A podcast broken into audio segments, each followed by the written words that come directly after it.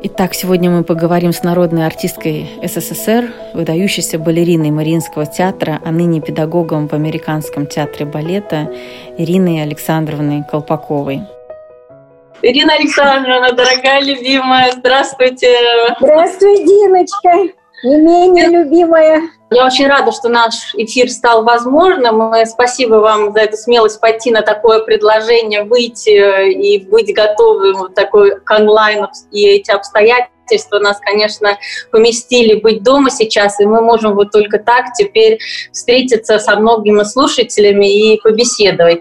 Я не знаю, говорят ли вам лично и насколько часто, что вот для меня, для моего поколения и других поколений артистов возможность общаться с вами, просить там у вас совета, тем более репетировать с вами, это, ну, великое счастье. Я просто это не преувеличиваю. Здесь нет никаких эпитетов, ни хватит описать, какое значение для всех нас вы имеете. Вы одна из последних учениц Агриппины Яковлевны Багановой, выпускница ее последнего класса. Вы настоящая звезда советского балета, кировского балета. Для меня вы просто уникальная балерина, заставшая несколько эпох. Начало Советского Союза, его развитие, расцвет советского балета, потом время перемен, когда у нас была перестройка, и когда, к сожалению, как мне кажется, это была большая потеря Кировского и Мариинского театра, что вы уехали преподавать на Запад. И уже сегодняшний день.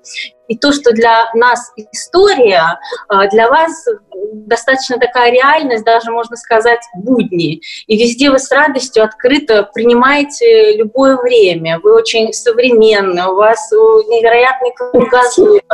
Дина, остановись!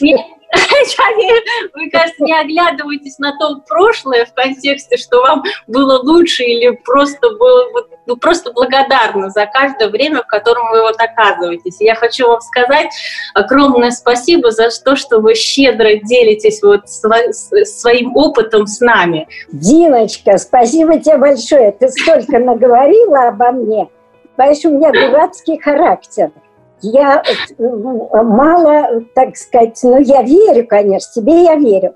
А вообще, когда мне что-нибудь говорят, я не очень верю. У меня есть глаза, и я сама вижу. И в, в, обычно мне это не очень нравится. Я сама себе не очень нравлюсь, мягко говоря. Ирина Александровна, хотелось начать нашу беседу с ваших вот воспоминаний о школе. Скажите, а вот вы хотели быть вот балериной, вообще мечтали, что вот э, связать свою жизнь, всю жизнь буквально с театром? Как это было? Как вспомните себя девочкой? Когда я была еще маленькая, вот годы поступления в училище, даже пораньше, я не мечтала. Моя мама просто училась вот в этом э, Ленинградском училище, там были вечерние курсы. И она uh-huh. училась там в то время, когда там Константин Михайлович Сергеев учился, Корень учился, Чебукиане начинал там. Но она не смогла продолжить свою карьеру, потому что ей надо было зарабатывать деньги сразу же. И она ушла из последнего класса школы. А вообще мне, помню, Корень меня хвалил маму, говорил, что она характерная и хорошо танцевала танцы. Ну а вот какую славу, какую ассоциацию несла улица Зодчего Роси тогда? Все-таки это было военное время. И как тогда относились к учебе в балетном э, техникуме? Были, был ли это большой набор? Насколько престижной была эта профессия? Диночка, я поступила в школу в городе Молотов во время эвакуации. А, мы эвакуировались с мамой. У мамы была ближайшая подруга, жена Владимира Ивановича Пономарева. И он взял нас, а, когда театр уезжал, в Молотов тоже. Он взял нас э, в свой эшелон. Причем тогда эшелон назывался даже не поезд.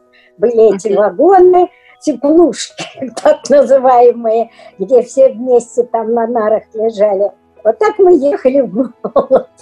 Ну и какой набор был? Ну, Что а это в это было? время, через полгода или год, театр объявил набор в училище, потому что училище а, эвакуировалось тоже туда же, только чуть-чуть подальше, Курью. то есть вас приняли, и вы уже в первый класс пошли там? Или в уже... Молотове, да. Мама меня сразу же отвела туда. Ну и меня приняли. И, а мы жили в районе Мотовилиха, от, от Молотова чуть-чуть, ой, от, подальше. И я должна была или ходить пешком, или ехать на трамвае, который один вагон был, и все хотели в него влезть. Все. Я, правда, могла с передней площадки, но все тоже хотели с передней площадки, поэтому я не всегда туда попадала. А иногда Она... теряла галоши сваленных и шла пешком. Но это было так...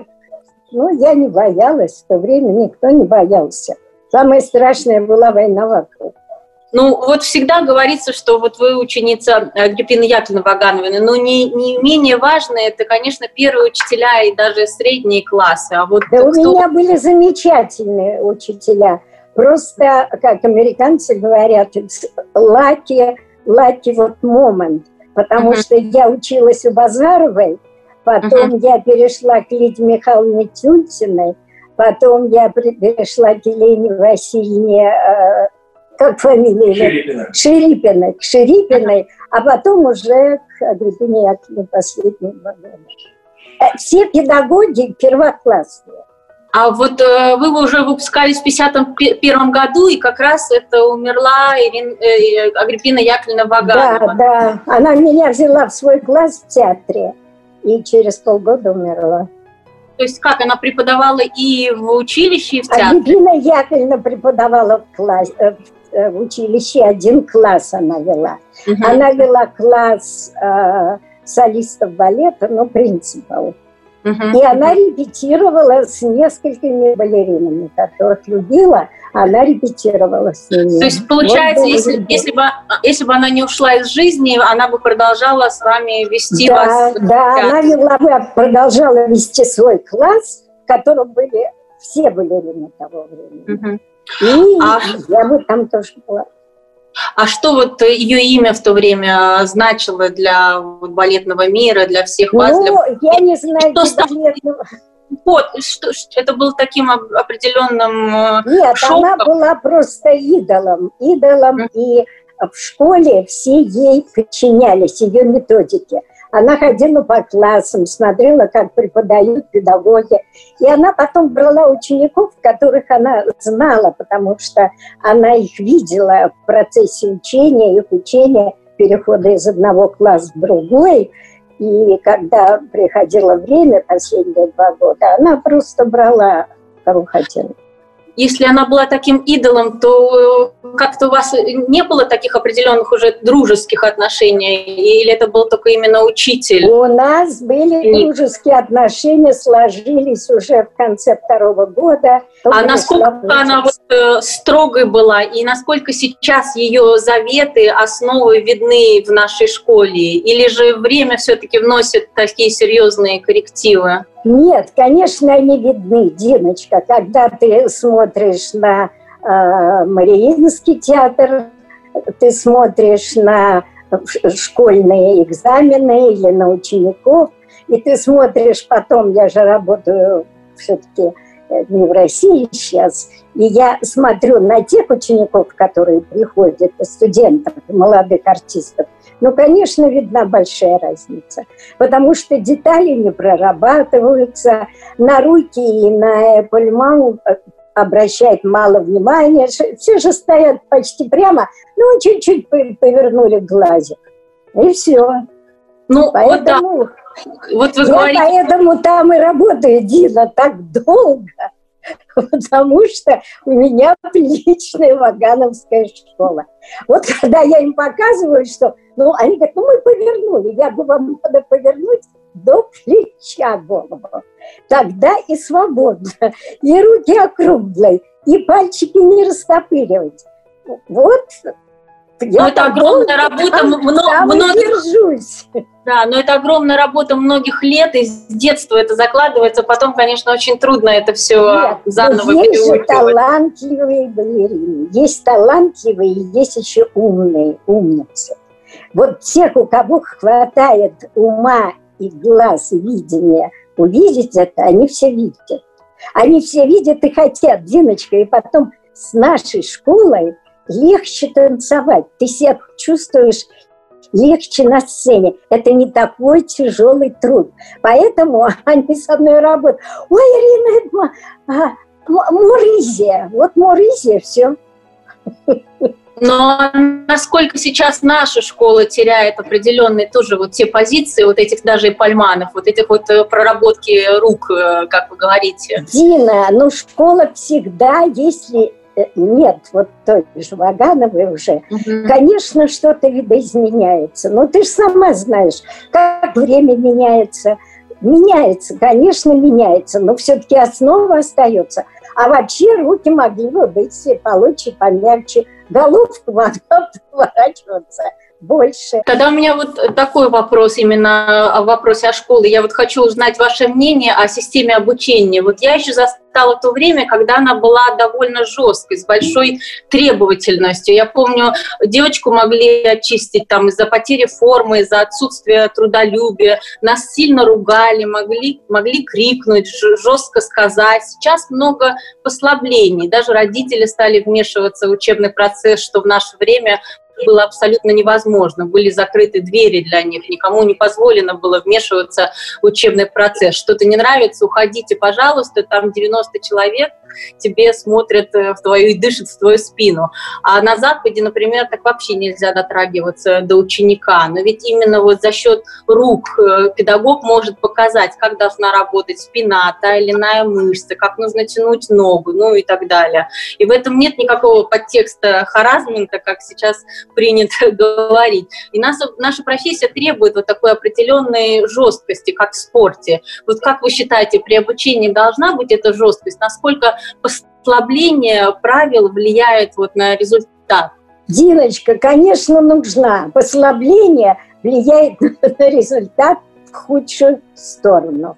Потому что если э, все хотят полегче, потому что это тяжелый труд. И, конечно, послабление они будут использовать. Должно быть та же жесткость, которая была, та же требовательность, которая была, и та же честность у педагога, которая была, который говорил тебе сразу, резко и точно, чего у тебя нет, и который мог тебя ударить и по ноге, чтобы ты ее вывернула, и, и повернуть голову сильно. И ничего, в Америке, когда я приехала, Первое, что мне сказали, не дотрагивайтесь. Ну, сейчас я дотрагиваюсь, потому что я работаю уже давно, я работаю с артистами, которые меня знают, дотрагиваюсь довольно сильно. И это, конечно, ну, а сейчас... это, конечно, понятнее. А в школе нет, вот они стоят, не поймешь как. Ну хорошо, вот после школы Агриппина Яковлевна не стала. И кто вот э, вас в театре взял? С кем вы репетировали? Как это вообще происходило? Это руководство театра назначало или каким-то образом? Как это? А, а, нет, как-то раньше было, вот каждый балет репети... репетировал репетитор, который вот репетировал этот балет. То есть вот ни к одному, ни к одному нет, педагогу? Нет, не переходили ни к одному, это было хорошо. А мы, я начала репетировать вот э, с той же Еленой Васильевной Шерипиной. Она была репетитором в театре в то время. И поскольку я была в ее классе, кончила ее класс, она меня гоняла, когда я получ, получала партии вот по детруа, вариации, во всех балетах. Вообще тяжелые это были партии. Она меня одну гоняла в зале, потому что остальные уже все танцевали. А потом, значит, соединяла вместе. Она была строгая, и у нее очень хорошая была школа она мне очень помогла в театре в начале. И Борис Васильевич Шавров взял нас Владик, э, он любил Владика, и когда мы начали вместе репетировать, мы репетировали с ним. Это было очень хорошо, и мне очень нравилось. Он был очень строгий в своих пенсне и все время ругал меня. Ну, а потом вы работали с Вячеславой, с Люком, да, уже потом, именно на Потом с Еленой Михайловной, уже позже, когда я получил партию ведущих балетов. С Еленой Михайловной и с Татьяной Михайловной. Ну вот вы пришли в театр, и в нем, в нем уже были такие ведущие балерины, да, как Дудинская, Зубковская, Моисеева, Шелест, Шелест, да, и плеяда выдающихся артистов. Кургапкина приходили... еще не было. Кургапкина а. была меня старше, я не знаю, года на два. Так что такой mm-hmm. ведущей ее еще не было. Она тоже э, росла. Ну, приходилось ли вам в определенном смысле ждать ролей, если они были главными примами театра? Как вы вспоминаете вот их на сцене и сколько пришлось ждать первых партий, больших партий? Диночка, да у меня не было ощущения, что я чего-то ждала. Все время мне что-то давали. Сначала вот давали все эти сольные вариации, все под утруа, все под д, а потом начали давать вот балеты – ну, сначала наверное, трудные, а потом уже все. И как-то это было все, все было нормально. А какой первый был самый большой балет? Шабиняна. А вот все-таки вот эти невероятные партнеры у вас на сцене тоже, Плеяда, Нури, Барышников, Соловьев, Бережной, ваш муж, наконец, Владимир Григорьевич, знает, что раньше вот сложившемуся дуэту или дуэтам давали возможность максимально часто с друг с другом танцевать, что каждый из ваших партнеров, вот что он дал именно? Как Но это когда они достигали необыкновенных высот. Вот тогда они танцевали, э, как Дудинская с Сергеевым в основном. Но ну, у нее были партнеры, Анта Рудика даже взяла, по-моему, к себе в Лавренцию из-за чего у нее получился дикий скандал с Григоровичем. А ваш партнер тоже был Никита Долгушин, да? Просто у меня столько тоже был. с ним связано воспоминаний. Это вот невероятно артист, который стал невероятным тоже педагогом, он кладезь знаний, да, такой настоящий интеллигент, да, и всегда да. замечания, его советы, его репетиции, они остались тоже в моей да, памяти это на было всю очень интересно. Интересно было, и партнеры были разные, и э, интересно было со всеми, и э, все все-таки были очень такими неординарными. Вы э, танцевали, когда в театре был главным балетмейстером Игорь Бельский, да? Затем настала, пускай короткая, но эпоха Нет, я пришла, когда был Федор Васильевич Лопухов. Он меня взял uh-huh. в театр. Потом uh-huh.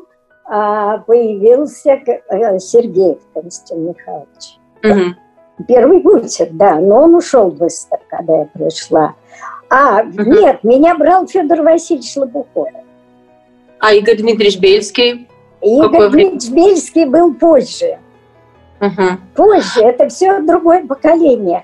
А вот Федор Васильевич Лопухов, я помню, он всегда сидел в нашей первой кулисе, у нас такая там большая есть э, планка на, на, на чем. Вот он всегда в первой кулисе сидел и всегда смотрел из первой кулисы. Он никогда в зал не выходил. Очень ракурс, очень ракурс неудачный. Ну, неудачный, ну, наверное, он как-то вот что-то видел по-своему и видел хорошо. Он вообще ну, очень к нам хорошо относился с Владиком. И когда у нас были трудные условия жилищные, он нам всегда говорил, да вот мой кабинет, я редко в нем бываю, в любое время вы можете его использовать. Невероятно просто. Номинально. А как начиналась эпоха, это же с, с, с, вашего поколения началась эпоха балетмейстера Григоровича в Мариинском театре, и вы первые шаги как хореографа его видели, и то, что он ставил там каменный цветок на вас, легенду о любви. Параллельно ну, было... трудно начинались. Трудно, потому что ему э, это было при Сергееве. Сергеев дал ему ставить а вот э, каменный цветок, но дал, наверное, только потому, что нельзя было воспитывать каких-то молодых балетмейстеров. И нельзя было не дать там кому-то, тем более Григоровичу. Он в то время уже поставил балет э, самодеятельности хороший. Ну а как, вот, а как э, открывались двери хореографам? Как они? Это было трудно? Ну, вот это... открывались, конечно, трудно. Конечно, трудно. Так и репетиции проходили. Мы очень часто репетировали у Юры дома, разучивали угу. какие-то положения, движения, потому что недостаточно было репетиции. И, конечно, там была вот Сулико Багратович Версаладзе – Это совершенно невероятный человек, невероятной эрудированности и таланта. Сейчас о нем мало говорят, потому что многие как-то не воспринимают его сейчас много модерность. Да он был гениальный совершенно художник. Очень согласна. Конечно, и даже, мне кажется, не было бы такого успеха и удачных спектаклей у Юрия Григоровича, если бы не был рядом. Конечно, конечно. А Леонид Якобсон, насколько ему не давали, не давали? Да, ему вообще не давали. Почему, Ирина Каким-то чудом он получал. А потому что никто его не ценил, и кто, не, никто не видел его гениальности, кроме исполнителей, которые его очень любили, но с ним было очень трудно, и э, зрителей. А он считался вообще, э, я не знаю, как диссидент, мне скажешь еще. Но он считался не своим. Не ну, а своим, чем... вот не, не таким, который идет вот по дорожке, которая уже давно протоптана, которая уже обсажена цветочками, и все там удобно, красиво и спокойно. Нет, он выбирал какие-то окольные пути, окольные тропинки, где можно было каждую секунду споткнуться о что-нибудь. И надо было быть на чеку, и надо было э, пытаться его понять. Но, Но где же было очень интересно. Ну а где же единомышленники, где те люди, бы, которые поддерживали бы, и где вот этот прогресс? Ведь э, в театре должны были проходить премьеры. Премьер сколько было в сезон? Дина, Насколько ну там проходили приглашался Захаров. И были mm-hmm. пышные премьеры. У нас же много было премьер, когда Захаров. Россия входит в порт. Ну, это Андрей, Леонид Андрей. Захаров, Захаров. Захаров. Россия входит в порт. А Россия это, по корабль, да, Влад? То есть это определял художественный руководитель театра только, да? Кому ну, давать конечно. премьеру? А художественный руководитель театра сам ставил балеты в то время. Угу. Понимаешь? Он, конечно, Константин Михайлович очень профессиональный танцовщик и очень много знает, очень хорошо репетировал. Он репетировал классический балет, особенно когда мы уезжали за границу. Очень. Но, наверное, у него как-то какое-то было вот это вот чуть-чуть, не знаю, боязнь, что ли, чего-то нового и необычного. А потом у нас еще был горком и обком. Ну что ты, Глеб? Ты а насколько, не жила сколько... при обкоме партии, горкоме партии. Если вот придут и посмотрят и скажут, что нельзя, а, вот когда была премьера «Легенды», э, приехала Фурцева, и э, мне сказали, у нас там шпагат был э, в Адаже первым, Ира, ногу одну закрой. Ну вот, шпагат сразу закрывала ногу чтобы эстетические чувства но пропустили же легенду. Почему, почему, почему лучше получить отказ, но что, что-либо двигать ну, и продвигать? пропустили, потому что в то время был директор Ачинский, Иванович, uh-huh. он умел как-то лавировать, лавировать между всеми. А сколько... Вот он не собирал всех вместе, он показывал всем отдельно, чтобы они не собирались и ну... не начинали э, набрасываться на хореографа, на труппу, на руководителя. Ну и так вот проходило, да. А и что для вас в ваше время было понятие современный танец? Вообще, как это вообще озвучивалось? Вот современный танец, снова Озвучивалось то, что не классика, не спящая красавица, не лебединое озеро, не щелкунчик. Да, вот э, все остальное модерн. Ну, я знаю, что вот э, каменный вот цветок... Вот этот модерн, Диночка, прости, я тебя перебила, uh-huh. он вот так и, и напрягал очень наш горком и обком партии. И Министерство культуры. Вот он напрягал, никак... потому что у нас должно было быть советское искусство, которое идет в одном русле и которое только говорит, как хорошо в стране советской жить. Понятно. По крайней мере, мы счастливцы, что по краю получился каменный цветок, получилась легенда о любви. Конечно. А почему Хотя... ты думаешь, Григорович перешел в Москву? Что да не давали. Потому что не мог работать в Ленинграде нормально и ушел в Москву. Ему как Даже после, после того успеха каменного и легенды все равно все продолжалось том же ну, русле? конечно, конечно. А успех, как ты знаешь, не все любят вокруг. Но а с каменным цветком вот история, сейчас его не так давно возобновили в Мариинском театре, и вы сказали об этом Григоровичу, что вы, э, вам не понравилось, он очень много что убрал. И как Григорович отреагировал? Нет, я ему так не сказала, что ты. Я ему никогда так не могла сказать. Чем, тем более Юрий сейчас, в его этом положении, когда он уже стоит на таком постаменте, туда, куда, наверх, в небо, нет, просто я ему сказала, что зачем он меняет, потому что было так хорошо, и все было понятно, интересно и замечательно. Потому что то, что он поменял, э, ну, не все мне нравится. Но я вообще ему, конечно, такого никогда бы не сказала. И просто я его очень любила и люблю. И у нас Понятно. очень хорошие отношения. Он же меня что, пригла... что, он, что он, он ответил на то, что вы сказали, почему он поменял? А он сказал, что это будет еще лучше. И что я еще не понимаю. Ну, на что мне пришлось согласиться. Понятно. Инесса, ну вот вы никогда не исполняли целиком «Лебединое озеро» Байдерку. Были отдельные сцены, но никогда не вели весь спектакль. Причем в «Лебедином» можно же было танцевать в то время вашу отдельно Адилию, отдельно Адету, то есть две балерины могли выходить в одном спектакле. И э, как так получилось, что вот вы этого не сделали, не выбрали тот образ, и, и какие-то обстоятельства не так сложились. Почему так? Диночка, наверное, обстоятельства. Я начала репетировать «Лебединое» с Дудинской. А в это uh-huh. время труппа ехала в какую-то поездку за рубеж, и надо было срочно приготовить Жизель. Ну, Жизель. Я, конечно, с радостью прибежала на Жизель. Ну, можно было потом вернуться к Лебедину. Ну, можно было вернуться, но потом опять что-то было. А потом мне казалось, что с моей фигурой, с моими данными, э, белый лебедь – это, так сказать, напряг большой.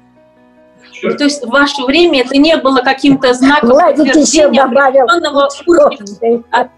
И черный, черный. Черный надо? Нет, Владик сказал черный. Ну, можно было и черный. Было же возможности массы где-то на каком-то гала-концерте, где-то в каких-то э, малых формах станцевать. И я танцевала, потому что театр в то время ехал а, куда-то, по-моему, чуть ли не в Париж. И нужна была балерина еще одна. Вот я танцевала теми. Я особенно Потом никогда ничего не ходила просить или добиваться. Как-то у меня это вот так шло и шло. Ну, то есть э, это не было знаком подтверждения определенного уровня мастерства балерины, если вот ты танцуешь. Э, обязательно нужно было танцевать ну, лебединой, ну, весь классический репертуар. Ну, в то время как-то не было, потому что были другие балеты, которые я танцевала, наверное. А вот интересно, а вот когда появилась возможность была увидеть зарубежных звезд, вот Лиан Дейде, Алисию Алонсо, в целом они как-то оказывали на ваше поколение влияние вот балерин с Запада? Да, конечно, оказывали. Они нам всем нравились. Особенно Баланчин, когда приехал со своими балеринами. Это было что-то невероятное. Всем. Олег Рутьен я никогда не забуду uh-huh, uh-huh. на сцене. Но тогда и Виолет Верди была, конечно, мы э, все время пытались что-то такое. И даже Дейде. Дейде была, э, я ее видела в Жизеле. Жизеле, да, в, в... Э, да. А вот Нет, были ли... потому что когда я видела балерин в «Спящей красавице», а я там видела, была «Спящая красавица», посвященная э, uh-huh. Как его, я забыла, барон, он был... Маркиз. Маркиз де Кювас в Париже. Был спектакль ему посвященный.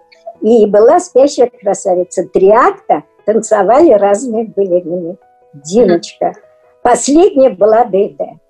Вот только на Дейде можно было смотреть, ну, потому что она красивая, радостная а, и не вкладывающая все это в рамки – была второй акт танцевала Вырубова, а, ну, ну, это было ну, не, ну, неинтересно и недостаточно выразительно. А первый акт танцевала у них такая известная, любимая балерина Хейтауэр.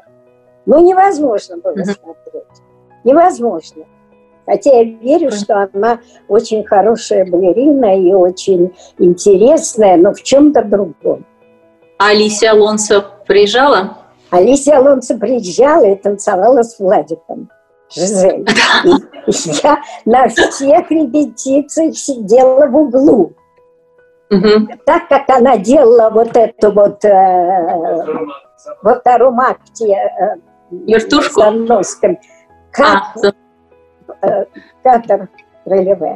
В каком угу. темпе и какими эластичными ногами, вот как руками так не покажешь. Это был, это был просто шок. Публика ее не отпускала. Она вышла и еще раз повторила. Это единственное, что я видела на нашей сцене в мое время. Вот такой повтор. Единственное. Никогда другого не было.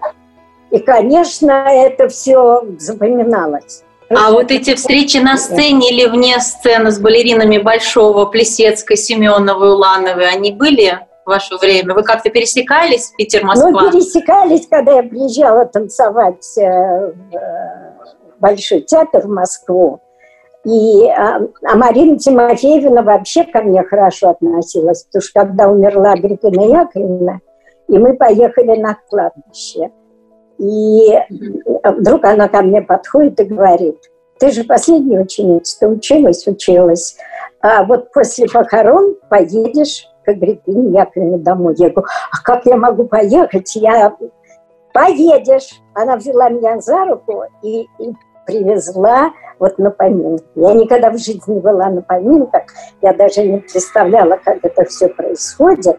И вот Марина Тимофеевна и с тех пор когда я приезжала, она смотрела мои репетиции, она помогала, и Галина Сергеевна тоже. То есть они как бы а, под, крыло, под крыло брали а, вас. А Плесецкая, с Плесецкой тоже были хорошие отношения, потому что мы были в Канаде, и Владик давал класс. И она приходила в класс. И ей класс Владика очень нравился. Она однажды сказала, ну, если бы я делала этот класс всегда я бы танцевала намного лучше. Просто Владик ей объяснил, ну, она же там тролясе делала, и вторую ногу очень сильно резко забрасывала. А Владик ее попросил начать с первой ноги. Бросковой. бросковой. Ну, с бросковой начать туда воздух. Она сказала, вот я бы, как я бы танцевала ну, я... как бы она еще больше взлетала. Да, и я всегда приезжала на ее спектакли. Вот она готовила Ромео.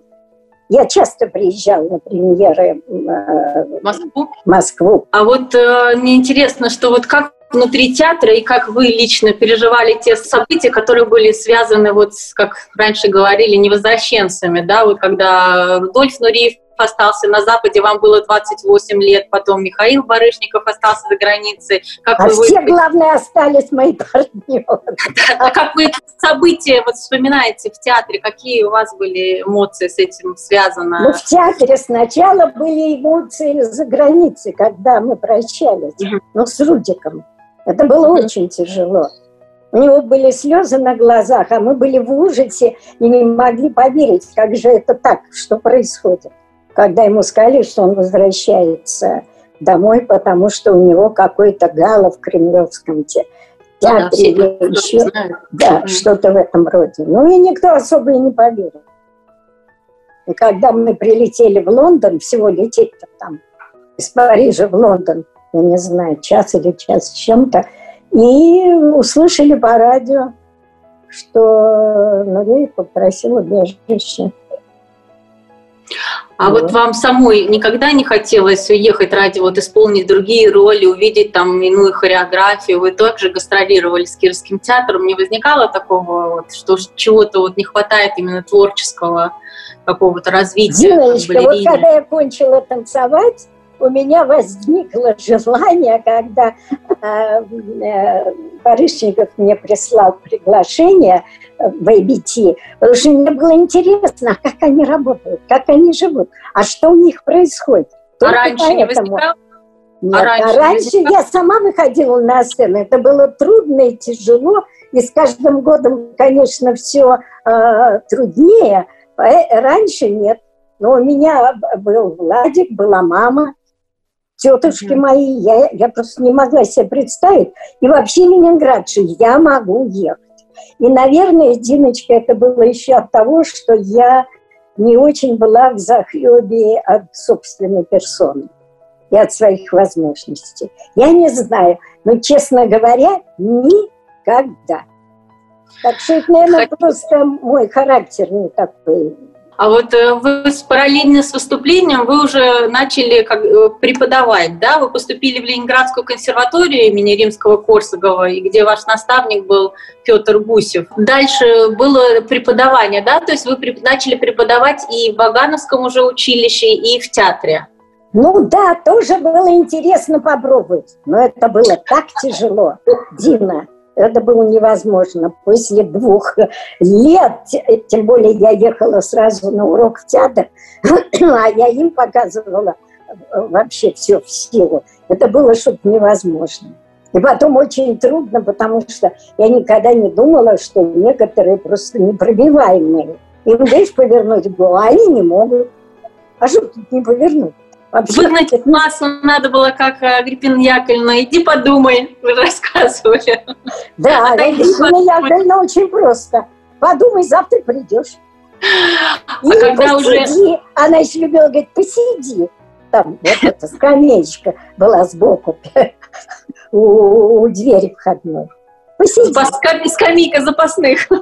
Да. А, а когда в театре уже стали преподавать, э, это было тоже как-то руководство? Как строился этот процесс? Как вы набирали ученицы? Э, вы сами? Я не набирала как-то. Ну, как-то договаривались с ученицами, они просили, я шла к э, дирекции. Ну, ну вас, балет. Ну, у вас такие ученицы, как и Макарова, Мезенцева, и все просили вашего Мезенцева, взгляда. Макарова нет, Мезенцева. Ну, с Макаровой вы тоже репетировали, когда она приезжала. Я, я видела запись Онегина, она, вы, вы в зале с ней, когда ну, она приезжала. Это когда, да, но это когда она уже приехала танцевать. Ну, надо, конечно, надо же было Наташе помочь, все-таки глаз нужен, а она, все ее педагоги э, уже не работали. Конечно, ну, мне и... было интересно, и у нас отношения всегда были хорошие. Ну и как вот эти, э, у вас остались те ученицы, с которыми вот вы именно сроднились, вот именно по профессии? Вот тот какой-то яркий эпизод готовки роли или вот сама балерина, которая вот именно с вами именно какой-то вот такой химический состав произошел, что вот очень много прошли и сделали. Остались в памяти такие? Ну, Диночка, ну были как-то со всеми были э, вообще интересные моменты – и какое-то преодоление чего-то. И я сидела в зале на них. Еще такая Валя Ганнибалова была, выдающаяся. Да, да, да. Я не помню, ее застала, не да, застала. Да, застала. Она да, когда училась. была большая индивидуальность во всех случаях. А, поэтому, ну, это вообще сложно и интересно. Это еще и характер – человеческие. И э, как ты объясняешь, как ты относишься, это малейшие нюансы, они ощущаются. Ну да, вот, ну, как, вот как вам кажется, какой важный педагог должен дать, что важное должен дать балерине, с какой мыслью, идеей руководствуетесь в своей работе, вот какие нужные слова находите, особенно когда там репетиция заходит в тупик, или же бывало, что там балерины э, не удается наладить какие-то необходимые для работы длительные отношения? Как? Ну, Диночка, ну, конечно, все бывало, но если ты хорошо относишься, и человек чувствует, что ты хочешь помочь, отношения складываются всегда хорошие. И, конечно, и ученица возвращается каждый день обратно. И, а просто ты смотришь, вот это вот лучше, это хуже.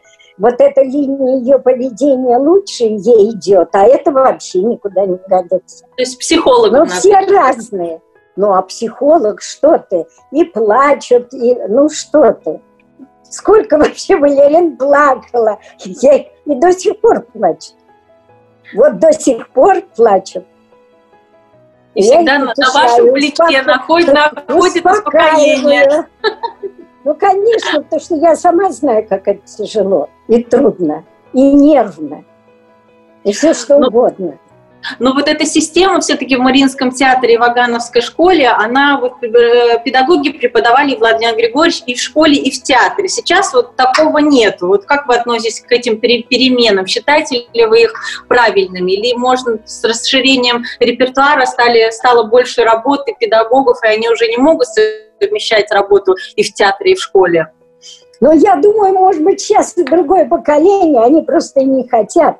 Это так тяжело, Дина, это каждый день.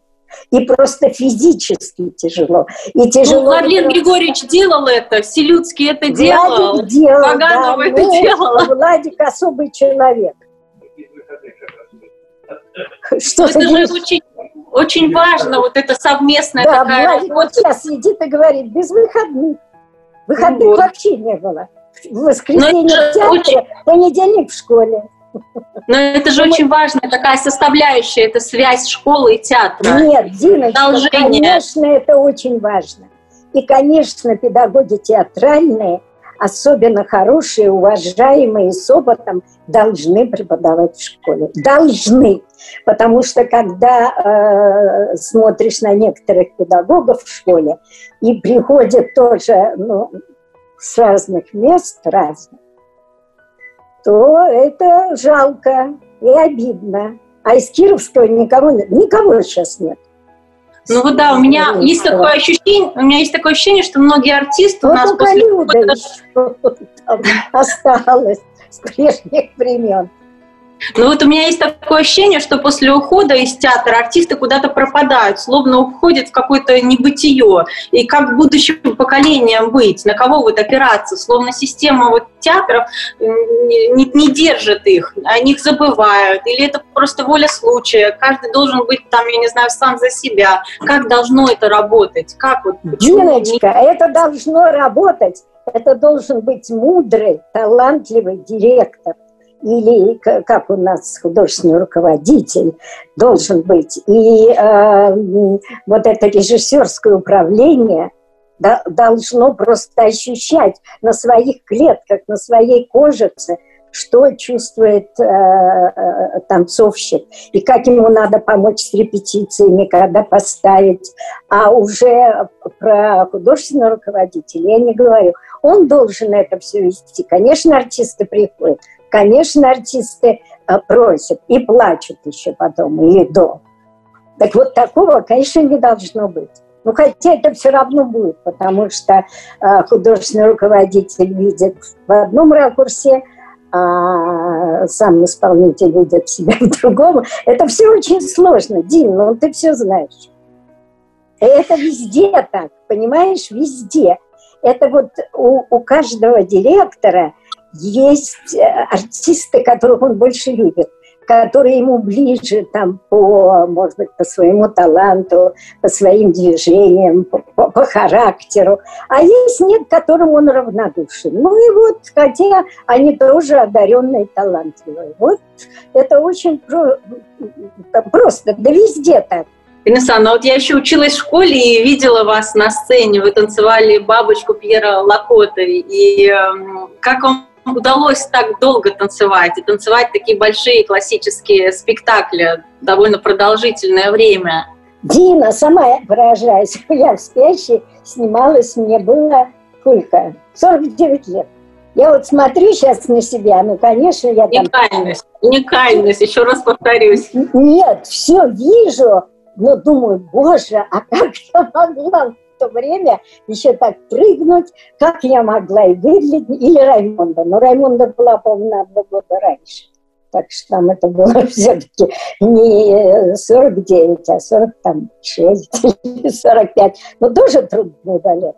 Диночка, так это школа хорошая. Ну, как это чудесно, школа, тебе удобно и не так тяжело. Координация. А координация вырабатывается в школе, у палки, на середине, прыжках, во вращениях.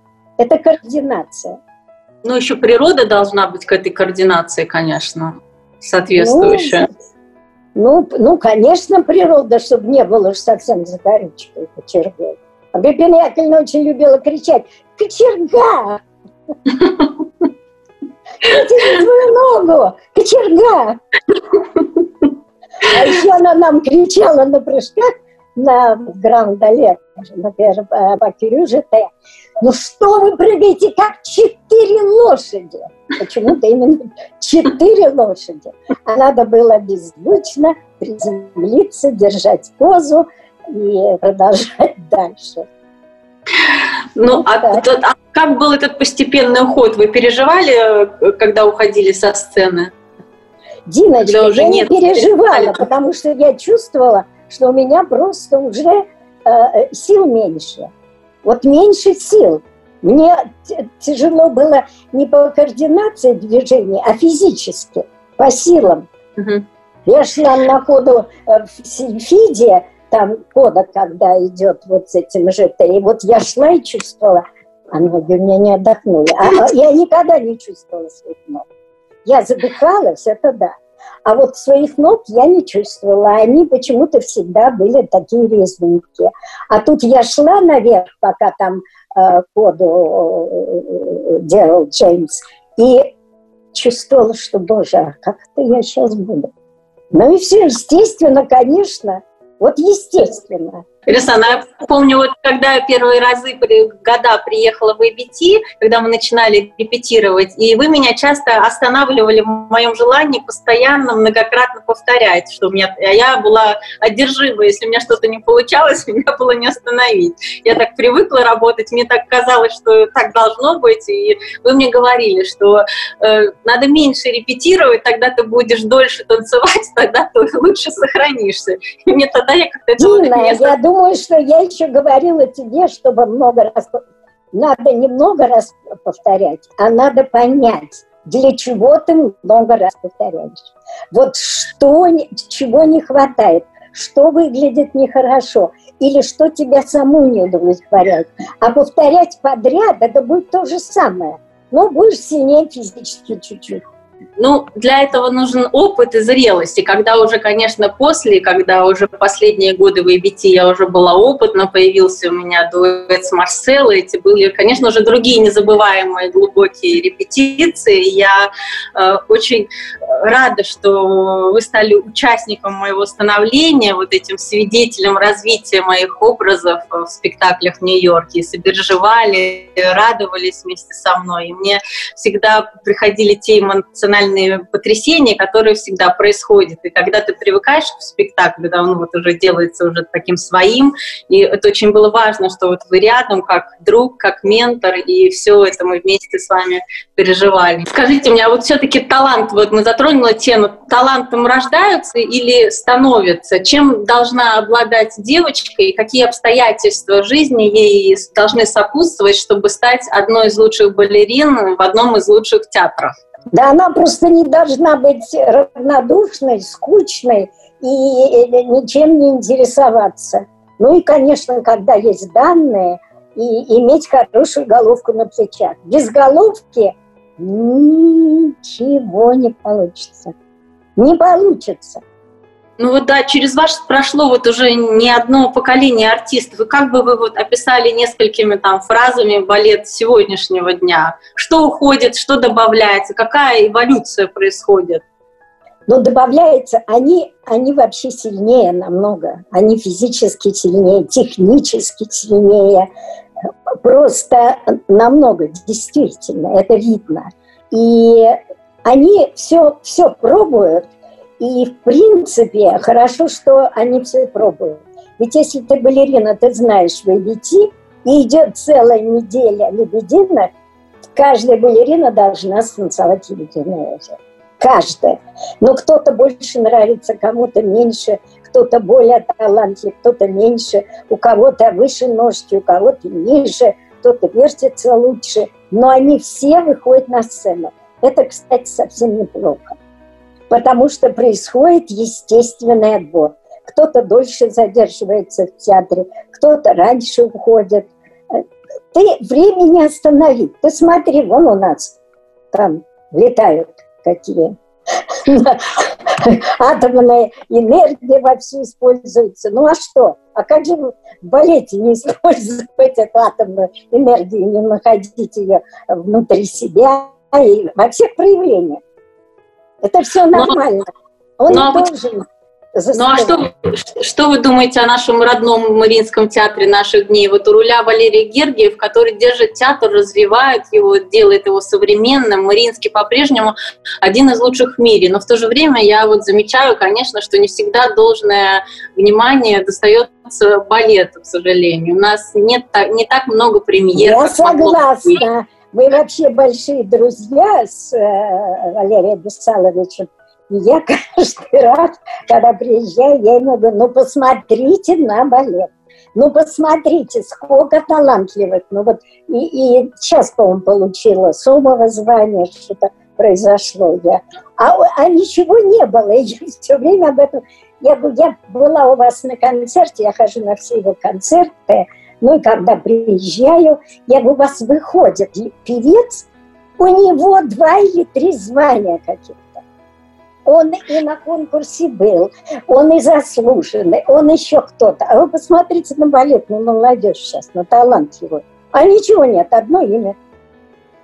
Ну, ну вот. то есть как вы оцениваете развитие балета в Мариинском театре? Может быть, у нас просто сейчас какой-то определенный период, после которого начнется новый виток развития, и так всегда, наверное, бывает в театре? Ниночка, да, конечно, он начнется. Виток все, все время происходит. Нет такой прямой линии. Вот все время идет э, разными витками. Все время появляется, он половину труппы уже может ставить номера. Ну, как хорошо в наше время никто не, не ставил, были единицы. Да, вот, кстати, вот я хотела именно вот, как вам кажется, когда нужно обновлять спектакли? Как это делала в свое время Ваганова или Сергеев редакция? Насколько Ваганова меняла Пятипа, и было ли это оправдано? Понимаешь, я не знаю, насколько она точно меняла, но я знаю, что ну, Пятипа менял Сергей. Чуть-чуть. А Ваганова... Ну, Ваганова тоже э, Ну, Ваганова, да, лебединая сделала. Но потом это вернулось на круге своя. Мы уже пришли на, на Сергеевскую спящую. Нет, на. И на, нет, лебединая Вагановская. Руки, которые она поменяла. Да, прекрасно сделала, что поменяла. Ты посмотри на э, некоторые спектакли горячо любимого Ратманского. Сейчас что я с тобой, о чем я с тобой сейчас буду говорить, ты сама знаешь. Ты прошла через эту спящую красавицу. И я это хорошо помню, и я прошла. Понимаешь, может быть, это надо делать, чтобы посмотреть, чтобы увидеть. Это интересно, как это было раньше. Но, понимаешь, вот он талантливый очень человек, у него очень талантливый спектакль. Очень и очень много оригинальных спектаклей. Вот оригинальные его все интересны, и все талантливые. Но Орликинада мне еще нравится. А вот э, спящие есть хорошие моменты, а есть странные. Ты думаешь, зачем это возвращать? Ну вот, может быть, кому-то надо знать, надо оставлять в памяти. Это большая работа. Но ну, я помню, ваше, я помню ваши постоянные да, обсуждения с Алексеем Ратманским, знаю, как вы его любите и как он прислушивается к вам, но также видела, как вы ему честно говорили, что какие-то моменты в его работе вас не убедили. Да у нас и отношения от этого хорошие, что я ему сразу честно говорю. А он мне на это всегда говорит, когда я говорю, ну вот почему? Он говорит, ну, Ирина Александровна, я же объявил, что это первая редакция, что это идет без изменений. Я не могу, я должен, вот я прочел нотейшн, я должен это сделать. Ну что, я замолкала, потому что если он объявил, если... Но Пятипа не, но Пятипа не признавал эти записи. Это при жизни, это тоже факт. Но мне кажется, что есть такие редакции спектаклей, которые становятся вне времени. Например, для меня эти чувства в отношении там «Спящей красавицы» с Сергеем Версаладзе, они вот неизменные. Я не, или я, может, Для вырос... меня тоже. Когда вы уезжали, вы э, осознав... ну, вы, вы понимали, что вы останетесь здесь на столько лет? Нет, я уезжала на один год. И я, Дина, вот 30 лет я, по-моему, здесь, даже не, трудно поверить. Каждый год я подписываю новый контракт. Каждый год контракт может быть расторгнут. И это уже без всяких заявлений, борьбы, жалоб или еще без чего-то. У нас были жалобы, у нас была борьба, мы все время с чем-то боролись, на собраниях выступали, ну, идиотство. Но все-таки что так повлияло на ваше решение уехать в ABT, помимо приглашения Миши Барышника? В Мариинском театре у вас в то время было невероятное положение. Вы были нужны, вас нуждались, вас очень уважали. И что вот повлияло внутри, что вы уехали? Девочка, я тебе объясняю. Что-то было не так? Интересно. Все было так. А это вот что-то другое. И другой мир, и другая страна, и, но, вы не, но вы не порвали с Мариинским театром, да? Как бы... Я, по пять лет возвращалась и во все перерывы работала. Ага. Но потом ну, у меня и... хорошие отношения. Я, я вот до недавнего времени приезжала и репетировала с девочками. Ну да, и ну, в то же время вы стали душой э, ABT, American Ballet Theatre, и э, второй душой рядом с вами была Джарклина Паркинсон, э, которую я тоже да, очень достала да, и да, репетировала. Да, и после, да. после ее ухода остались только вы. Вы репетируете как с девушками, так и с мужчинами. Я знаю, что ABT у вас день могут быть репетиции с семью разными балеринами и над разными партиями. Вот система ABT в целом невероятно трудно в плане репетиционного процесса. Откуда вы берете силы по, по 8 часов каждый день на протяжении 30 лет? Нет, ну иногда как бывают перерывы. Перерыв. Но когда я была молодая, приехала, так мне вообще было все ни по чем. Целый день в театре, а вечер смотришь спектакль. У нас же все спектакли смотрят когда танцуют, э, и даже когда, может быть, не танцуют, но что-то интересное, идешь смотреть, это целый день. Они знают, как-то все нормально так проходило. Без, без дикого. Ну, вот ну, наверняка, конечно, да. наверняка вам предлагают Наверняка вам предлагали раб- работу и в Европе, и в крупных главных других там театрах. Тем более у вас было, были работы в Европе, вы переносили некоторые классические спектакли, там Шпиньяну в Парижскую оперу, Спящую красавицу в Минский театр. Почему все-таки вы решили не строить для себя систему совмещения работы ABT и другими театрами? Почему в целом все-таки ABT? Потому Чем он так привлек? Дина, очень трудно, и все больше и больше было работы в ABT. Все больше и больше. Потому mm-hmm. что ко мне привыкали больше и больше. Наверное, поэтому я не знаю. Ну, в общем, все складывалось но, но, как-то нормально. Но времена в ABT тоже поменялись. Ушло целое поколение сильных балерин и солистов, которые да, составляли да. лицо театра. Сейчас в нем новое поколение, которое еще только под, ну, проходит свое становление, стало меньше приглашенных артистов. Как вот откликаются эти перемены? Насколько вы скучаете по прошлому? Я, я скучаю, потому что не приезжают, например, балерины, как приезжали раньше из России. Ведь было очень много. Но было, Диночка, так много, что, например, каждую неделю идет, по-моему, 8 спектаклей. И балерина ABT получали один спектакль, а приглашенные получали два, например. И все очень переживали, и действительно обидно, потому что если у них вот такая система, вот идет Лебединое озеро, предположим, в, э, в Mad Season или в других там больших театрах, а потом может не идти пять лет, и оно не будет идти в середине сезона. Не будет. У них нет другого выхода. У них вообще очень трудная работа. Им очень нелегко. Я в, ну, ты знаешь, в Мариинском театре и в наших театрах легче. Целый сезон идут спектакли. И целый сезон они могут выходить, талантливые артисты, выходить целый год в разных балетах. А здесь нет. Вот нет, есть 8 недель Метрополитен опера, а потом, может, 2-3 года этого спектакля не быть в репертуаре. Да, Линсана, но Мариинский театр очень тоже скучает без вас. Даже просто вот ваше кураторство в театре или, например, в Академии Ваганова имело бы огромное значение, ведь вы бы могли так много дать современным артистам. Почему это не предлагается и не осуществляется в жизни? Это ты спросил Мариинского театра и у школы. У моего Хорошо. дорогого Коля. Не могу не спросить, Владимир Григорьевич все время там комментирует. Вот э, вы с вашим супругом, артистом балета Владимир Григорьевич Семенов, вместе уже 50, более 50 лет. И вот я 60. помню, что застала его... 65. 60? 65. 5.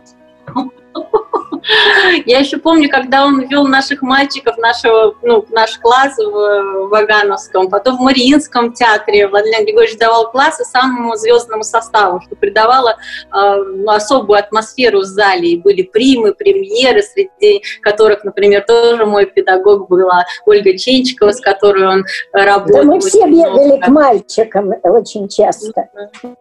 Вот я хочу спросить о другом. Вот с мужем вы танцевали на одной сцене всю жизнь вместе и до сих пор сохранили эту вот нежность и теплоту. Скажите, в чем вот этот секрет сохранения таких Диночка, взаимоотношений? Сейчас нежности и теплоты еще больше.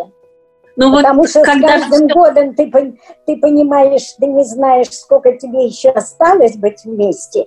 И это ты себе не представляешь. Вот сейчас у меня вот здесь комок, как это ну, это называется «душа в душу». Винсан, нам надо уже завершать нашу беседу, хотя, конечно, с вами хочется говорить еще и еще, но вот завершить наш диалог, мне кажется, верным, поговорив о, о нашем вот родном городе, в котором мы время не можем временно не можем спокойно сейчас прогуляться, насладиться его весной, которая, как и всегда, достаточно, правда, холодная, надышаться его запахами, атмосферами. А что для вас вот Петербург значит? Какие у вас любимые места? Как изменился город? Наверное, э, когда-нибудь вы захотите на совсем может вернуться в него.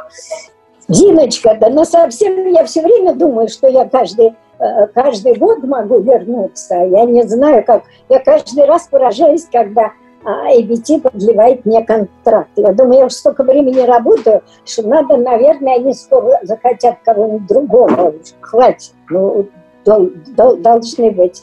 А для меня, понимаешь, я живу в центре города. Я, э, есть у нас дача в разливе.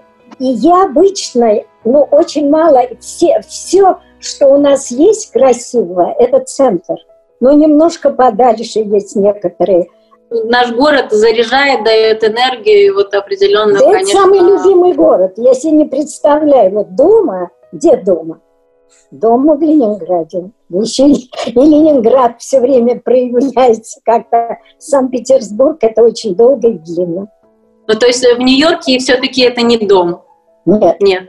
Ну, это очень прекрасно слышать. И, Ренсана, спасибо вам за такой честный, открытый, искренний разговор. Я хочу еще раз сказать вам, как дорожу и горжусь тем, что могу вам позвонить не только по профессиональным вопросам, но и просто как другу, и то, с какой теплотой вы всегда отвечаете, это, естественно, поражает. Вы невероятно душевный, переживающий человек, и не устаю благодарить вас. И сейчас хочу сказать, что как много сегодняшняя беседа значит для меня и для всех тех, кто слушал нас. И вот спасибо большое. Надеюсь, до скорой встречи уже, естественно, вживую.